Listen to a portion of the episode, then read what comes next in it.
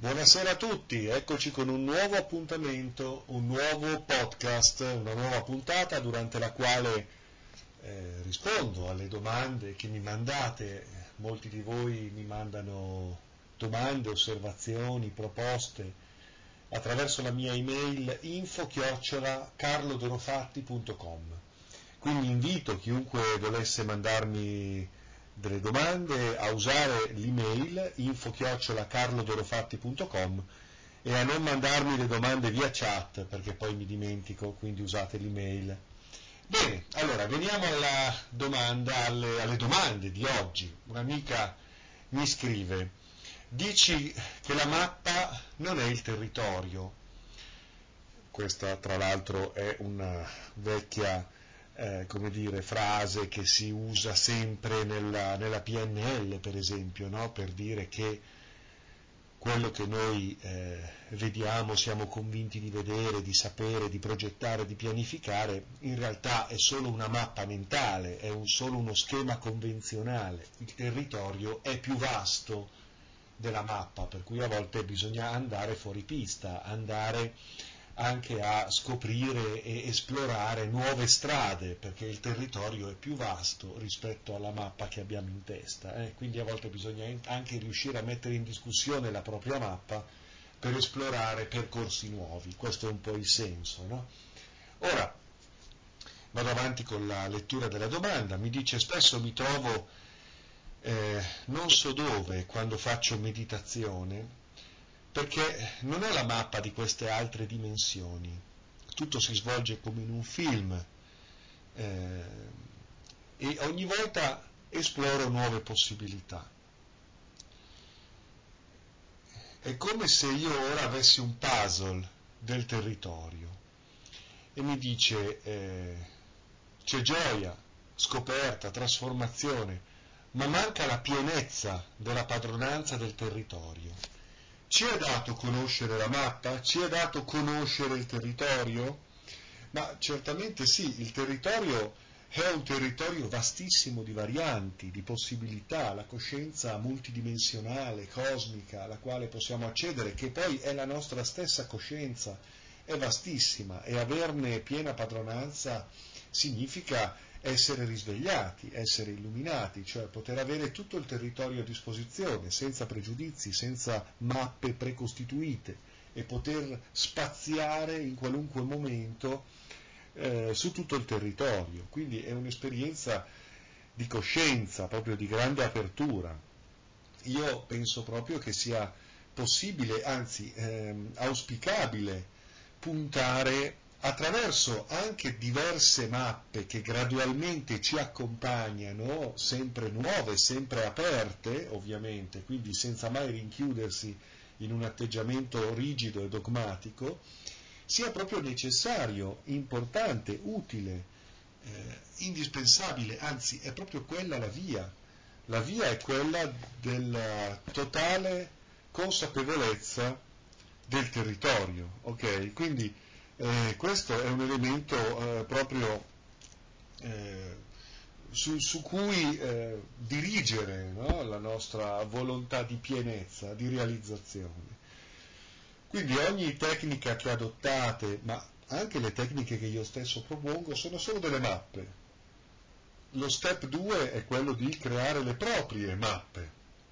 Magari utilizzate le mappe di qualcun altro, magari le mie, come primo approccio per avere dei riferimenti validi per potersi orientare all'inizio. Poi comincerete a sviluppare le vostre mappe, sempre nella consapevolezza che il territorio è qualcosa di ancora più vasto. E poi, grazie a questo percorso, a questi percorsi, riuscire a abbracciare tutto quanto il territorio e allora in quel caso siamo alla coscienza pienamente risvegliata. Ok? Va bene il concetto? Poi,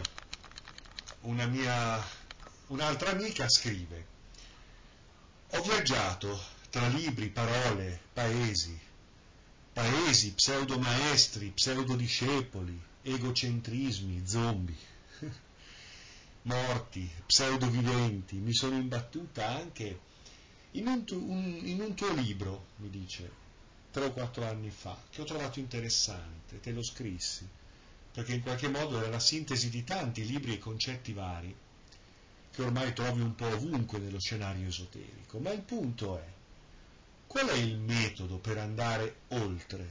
O meglio, visto che mi rivolgo a te, rispetto a questa entropia di concetti, dirette, libri, parole, esperienze, scuole, bla bla bla.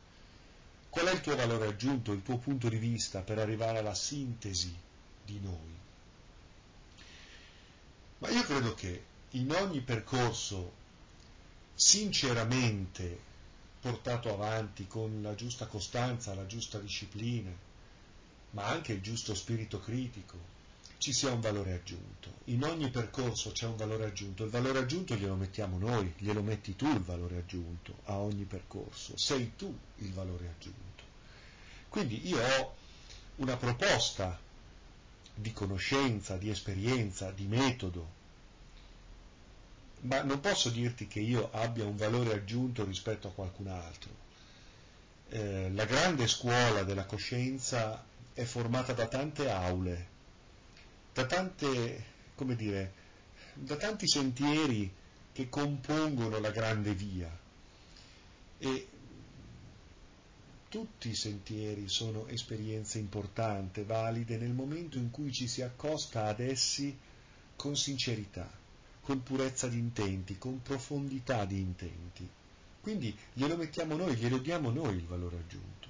Che poi siano maestri, pseudo maestri, pseudo scuole, lascia perdere, nel momento in cui tu hai comunque incontrato un'occasione, eh, l'hai colta, sicuramente ti darà qualcosa, magari ti dà degli insegnamenti che poi svilupperai, rispetto ai quali saprai andare oltre, magari ti insegna cosa non è, cosa non fare, come non fare, eh? quindi anche l'esperienza con chi poi in un secondo tempo pensiamo essere stato uno pseudo maestro, un cialtrone, beh comunque eh, se tu sei stata autentica, quello che hai fatto è autentico, è autentico per te. Ovviamente questo non giustifica poi i cialtroni, eh, perché poi è anche giusto che i cialtroni siano svascherati, smontati e, e, e comunque eh, il nostro discernimento, la nostra capacità di giudizio deve essere sempre vigile e attiva, quindi questo non giustifica loro ma in ogni caso quello che tu hai visto, vissuto come esperienza non è mai da buttare via se tu l'hai vissuta con sincerità e con profondità. Anche perché anche un maestro vero, quando lo incontri, quando percorri la sua via, se tu non la percorri con sincerità e con profondità e con il giusto impegno, anche se il maestro è vero, quella via si rivelerà inefficace. Quindi siamo noi che facciamo la differenza, siamo sempre noi che facciamo la differenza.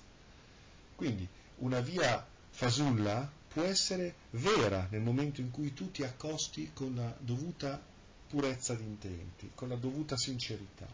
Poi va bene, andrai oltre, scoprirai altre cose, ti sarà comunque stato utile.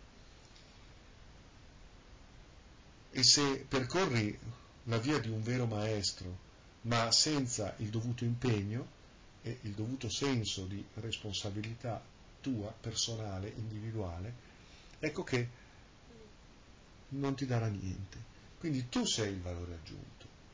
Io posso dire, come tu hai ben eh, intuito, io cerco di condividere una sintesi efficace qualcosa che possa essere adatto a noi in questo momento storico, in questa nostra attuale società, qui in Italia, oggi. Io posso mettere a disposizione il mio lungo cammino di studi, di ricerche, di esplorazioni e con tutta onestà metterlo a disposizione per creare dei percorsi, delle tecniche, dei metodi utili sia su un piano divulgativo, generico, di, di, primo approccio, sia su un piano più approfondito, addirittura iniziatico.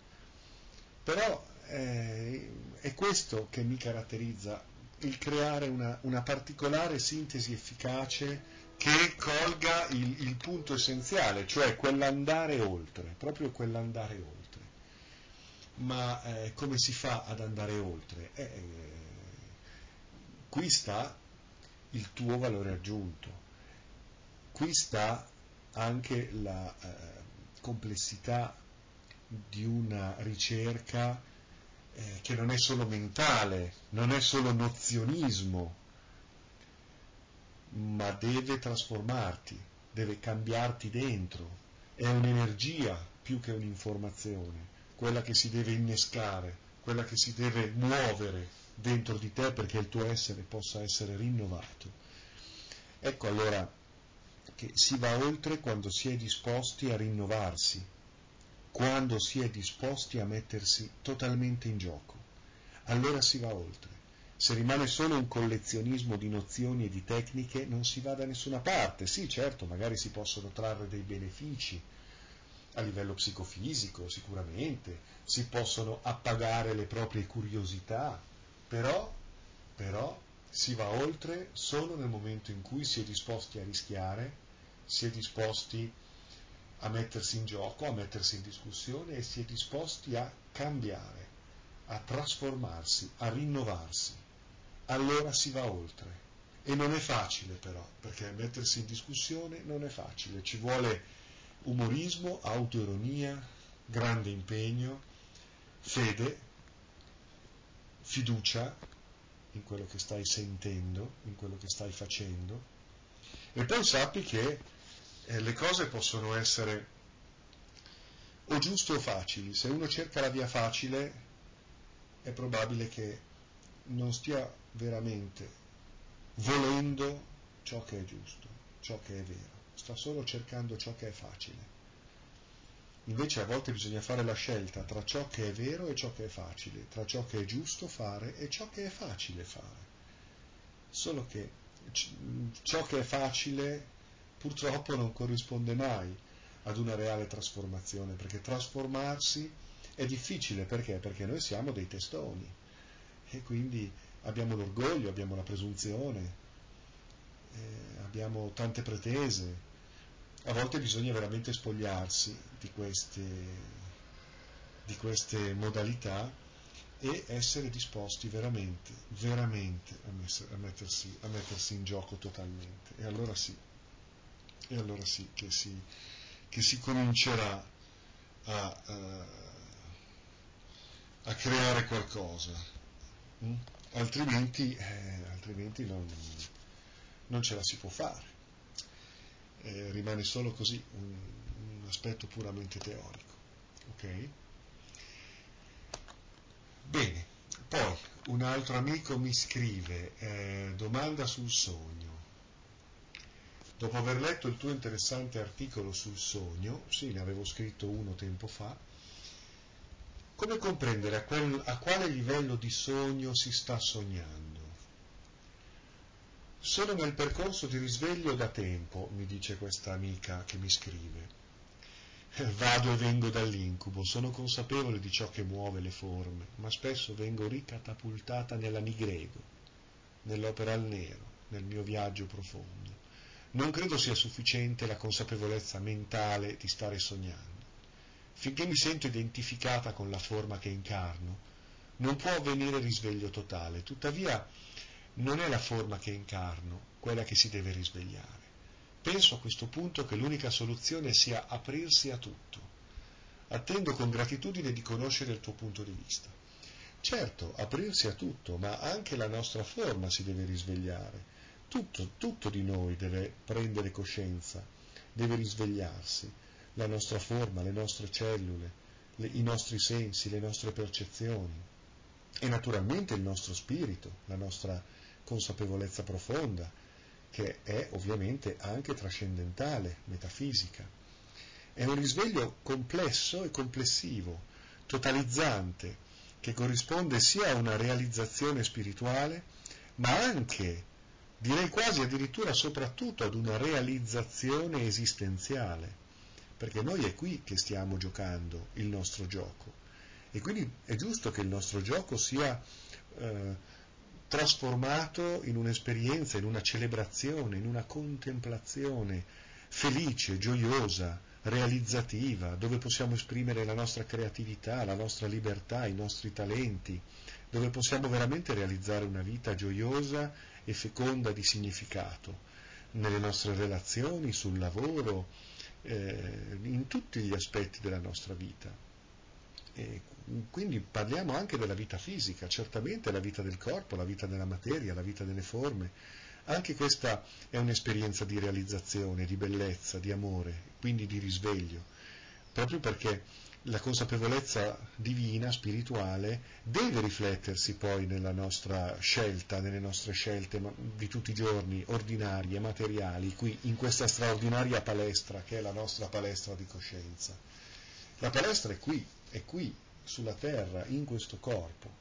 Quindi non siamo dualisti nel dire non devo risvegliare il corpo, devo risvegliare la coscienza, perché il nostro corpo è coscienza, è manifestazione della coscienza, è fenomeno di coscienza, non è solo un veicolo di coscienza, un involucro di coscienza.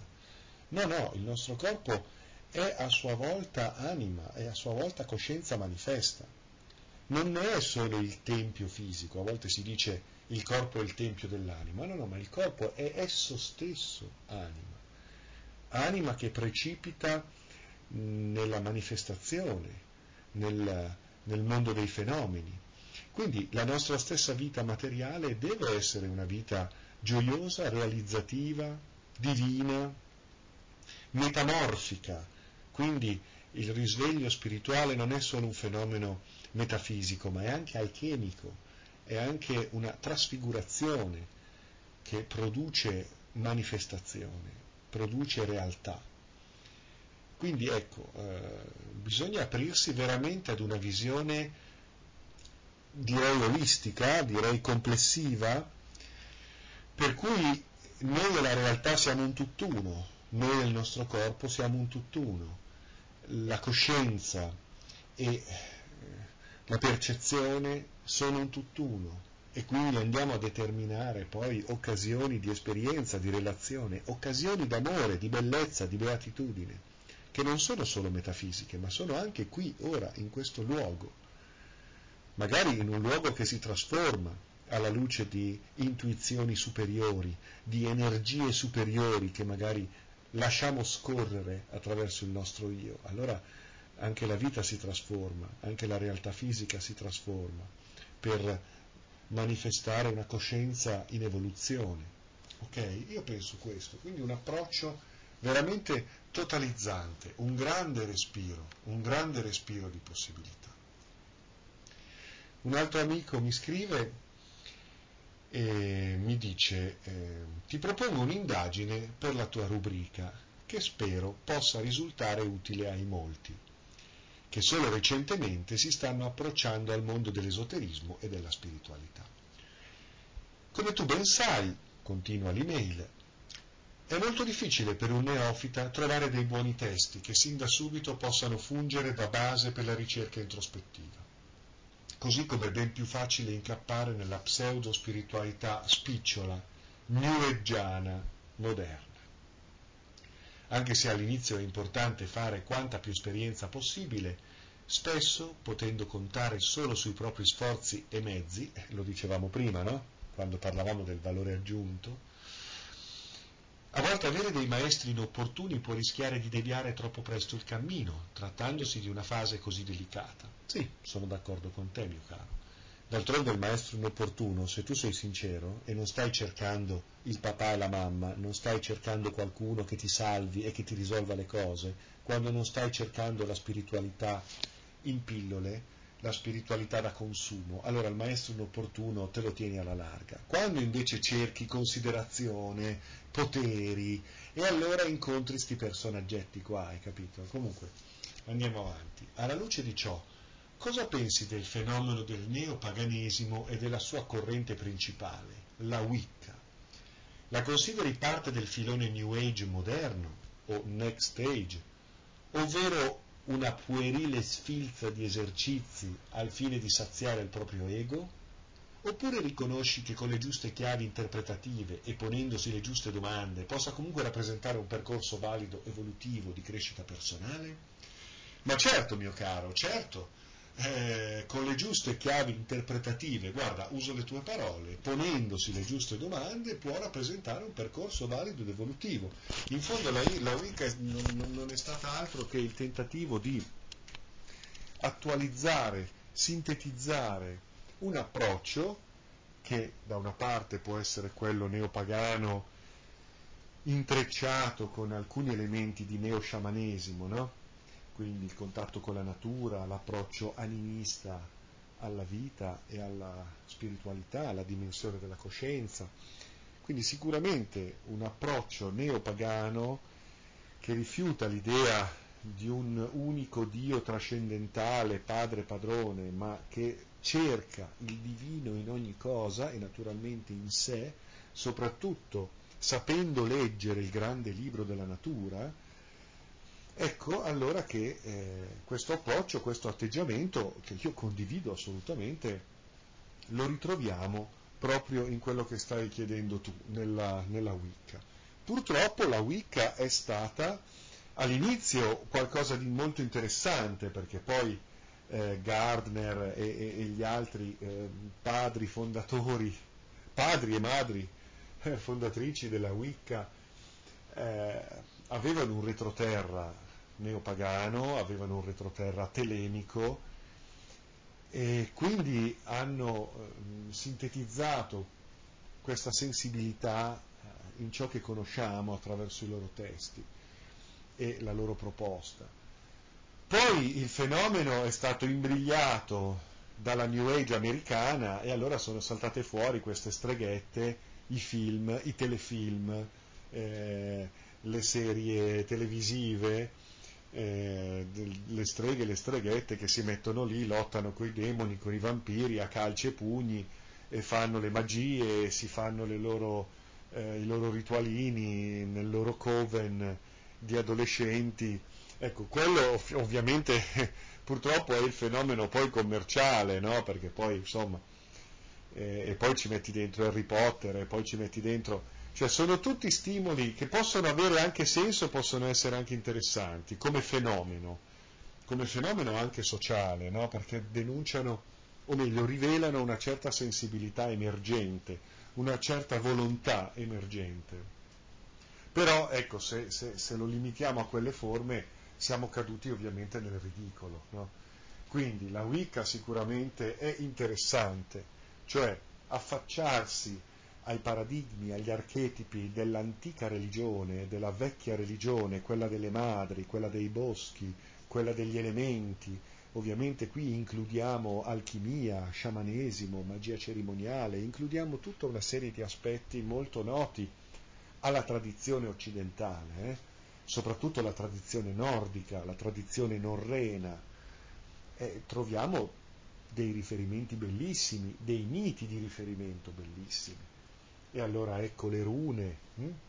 ecco l'utilizzo di certe ricorrenze rituali, pensiamo alla ruota dell'anno, eh, per entrare in sintonia con i moti della natura, eh, va bene, d'accordo, si può fare, eh, è un atteggiamento eh, magico, spirituale, che può avere senso, sicuramente, perché io stesso all'interno dell'ordine iniziatico del filo d'oro, l'ordine ermetico tantrico del filo d'oro, ovviamente ehm, porto avanti anche queste chiavi, queste formule. Hm? a livello anche di celebrazione, noi mm, festeggiamo eh, a livello di ordine iniziatico, festeggiamo i solstizi, gli equinozi, le festività intermedie, organizziamo quindi dei momenti di celebrazione, di contemplazione, di festa, utilizzando naturalmente riferimenti alchemici, riferimenti elementali, astrologici, quindi sì, si è in questa linea del magismo occidentale, però ecco, attenzione perché la Wicca di per sé può essere un fenomeno così che si riduce a fenomeno di costume, eh, le streghette, un po' dark, un po' gotiche, un po' fantasy, e allora rischia di diventare un fumettone, rischia di diventare un fumettone. Questo è stato il problema della Wicca, secondo me. Non tanto nelle, nel, nella proposta di questa sorta di neostregoneria, eh, anche, anche cioè, sensata, perché eh, se leggete di, di Gerald Gardner la stregoneria oggi, se leggete di Scott Cunningham Magia naturale, oppure i testi della Aradia Edizioni, eh, quindi Vivere la vecchia religione, eh, i canti di Aradia, eh, autoiniziazione alla vecchia religione, ecco, sono, sono testi interessanti, molto interessanti, no? senza parlare poi eh, di, di, di, testi, di, testi, fondamentali come quella, eh, quelli di Vicky Noble, eh, la, la, Maria Gimbutas, perché poi si intrecciano no, tutti questi aspetti, i sentieri della Dea, c'è il bellissimo libro Il sentiero della Dea di mm, eh, Phyllis Carrot. Ecco, scopriamo, sentiamo che ci sono delle, delle verità interessanti, eh, un richiamo a qualcosa di arcaico che oggi può essere recuperato alla luce di un risveglio e si passa dal femminino sacro e si passa poi da Telema, dalla Maat Magic eh, fino ad arrivare alla Chaos Magic, quindi eh, il recupero non solo di culti arcaici e matriarcali, ma stellari addirittura. Solo che è necessario un approccio competente, profondo, che non può risolversi nelle tre streghette che si mettono lì attorno ad, una, ad un pentacolo a, a, a, cantare filastrocche per fare gli incantesimi. Ecco, perché poi purtroppo è diventato quello. Quindi eh, gli americani sono riusciti a fare l'ennesima americanata. E, e, e, la cosa ridicola è che vengono poi dall'America in Italia le streghe a insegnarci la stregoneria quando la stregoneria in Italia ha la sua casa d'origine, in effetti, no? se ci pensiamo bene, quindi è un po' ridicolo. No? Ecco, quindi la Wicca eh, tra le varie espressioni, quando è espressione new, del New Age, può essere fuorviante, può essere veramente un approccio superficiale, certamente suggestivo, affascinante, divertente, liberatorio, tutto quello che vuoi, però poi bisogna entrare un pochino nel profondo, altrimenti diventa una sceneggiata eh, ridicola se non, se non, patetica. Ok? Questo è il mio pensiero attorno a questa, a questa faccenda, ma un po' come tutto, no? In fondo, cioè tutto quanto rischia di diventare un fumettone, ok? Se, se, se non c'è la dovuta profondità e un lavoro su se stessi che porti a, così, eh, a, un, a una profondità d'approccio fondamentalmente, ok? Anche perché più è coreografica la via che scegliamo, ovvero si avvale di molti simboli, allora o abbiamo una, una precisa adesione al simbolo, lo comprendiamo, il simbolo è vivo dentro di noi, muove energie, muove motivazioni, eh, coglie veramente il nesso tra la vita e gli archetipi fondamentali, allora ecco che la cerimonialità può avere un senso, altrimenti diventa un teatrino buffo, ok? Ed ecco qua la mia risposta per quanto riguarda questo argomento. Eh, cambiamo argomento, un'altra... Un amico, un amico mi scrive, mi dice in una mia uh, ultima riflessione, uh, perché ultima? Vabbè, vabbè, perché mi avevi mandato altre domande prima.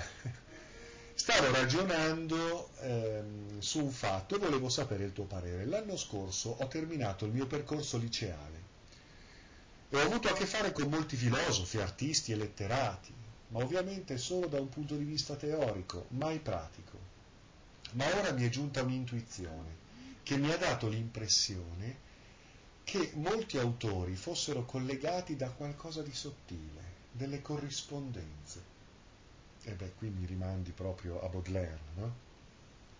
L'infinito di cui parla Leopardi, il superuomo di Nietzsche, il fanciullo di Pascoli, è come se tutti quanti stessero cercando di svelare qualcosa insito in noi, sotto il velo di Maya, del quale ne parla anche Schopenhauer. Magari a questo punto ci ero già arrivato prima, ma ora tutto ciò non mi sembra più un'astrazione, ma anche qualcosa di concreto, che posso praticare per avvicinarmi a quell'indefinito di cui parlano tutti questi autori, magari grazie alle pratiche meditative ed esoteriche di vario genere. Sicuramente non mi sarò espresso al meglio, voglio un tuo parere. Ma, ma certo, ma certo, tra l'altro io dico sempre, noi guardiamo all'Oriente, ma se leggiamo Leopardi, se leggiamo Foscolo, cioè, allora, a parte che poi i grandi filosofi occidentali, la scuola per lo più ce li fa odiare, no? Quindi eh, Parmenide, ehm, che so io, naturalmente eh, Socrate, Platone, i neoplatonici, fino ad arrivare Eschilo, il teatro, ecco, cioè, noi non abbiamo bisogno di guardare sempre e solo a Oriente e non abbiamo bisogno neanche di guardare sempre e solo a qualcosa di antico, perché se leggiamo anche i nostri grandi poeti italiani, troviamo in loro uno spessore spirituale straordinario, una dimensione magica straordinaria, veramente. Quindi sono contento che tutto questo in te abbia stimolato una, una riflessione un po' più profonda, che è quella che traspare naturalmente dalle tue parole. La poesia è via magica, la poesia è arte magica, la poesia è espressione della parola proprio come, come arte, è espressione dell'emozione che giunge al profondo. Certo che puoi usare quelle porte per entrare a contatto con le tue profondità, con la tua anima e con le tue domande profonde alle quali hanno cercato di rispondere questi grandi filosofi, poeti, artisti. Certo, quella può essere una via eh, importante per poi sbirciare sotto il velo di Maya. Quindi coltiva questa tua passione, coltiva questa tua sensibilità artistica, poetica, tu stesso cimentati nell'esprimere i tuoi pensieri in forma poetica, le tue contemplazioni. E questa è veramente un'espressione spirituale straordinaria e poi tutto questo muoverà sincronicamente quelle circostanze che ti porteranno di fronte a qualcosa, a delle porte, eh, a delle occasioni no? per eh, approfondire ancora meglio l'aspetto esoterico delle tue domande. Mm? Quindi ti ringrazio per queste email perché sono molto molto d'accordo con il tuo, con il tuo pensiero naturalmente. Ok? Molto bene. Allora, ci sono ancora uh, tutta una serie di, di domande ovviamente, però io per il momento mi fermerei qui. Vi ringrazio tantissimo per eh, le domande di oggi, veramente molto belle, sono sempre molto belle le vostre domande. Vi ricordo che dopodomani, domenica, abbiamo una giornata accademica online, si svolgerà via Zoom, su piattaforma Zoom online, dalle 10 alle 17 con pausa pranzo se siete interessati mi contattate e vi spiego come iscrivervi. È una giornata dedicata agli archetipi fondamentali nell'operatività alchemico-magica, quindi parliamo di leggi fondamentali della, della, della magia, mm, intendendo per magia naturalmente la scienza e l'arte di vivere la vita in conformità con la propria natura reale. Ecco, questa è la mia definizione di magia. No? Quindi è uno svelamento della nostra natura, è, una, è veramente una caccia all'anima, come dicono gli sciamani. No? Quindi dedicheremo una giornata alla fisica spirituale, la fisica del reale. Questo domenica, se volete mi scrivete e eh, vi dico come fare. Potete scrivermi anche usando la stessa email per le domande, info-carlodorofatti.com. E vi ricordo stasera, naturalmente come ogni venerdì, abbiamo l'incontro gratuito, andate nel gruppo Facebook Meditazione con Carlo Dorofatti e facciamo meditazione insieme alle ore 21 con diretta Facebook nel gruppo Meditazione con Carlo Dorofatti. Vi ringrazio, continuate a scrivermi, alla prossima, ciao a tutti, un abbraccio.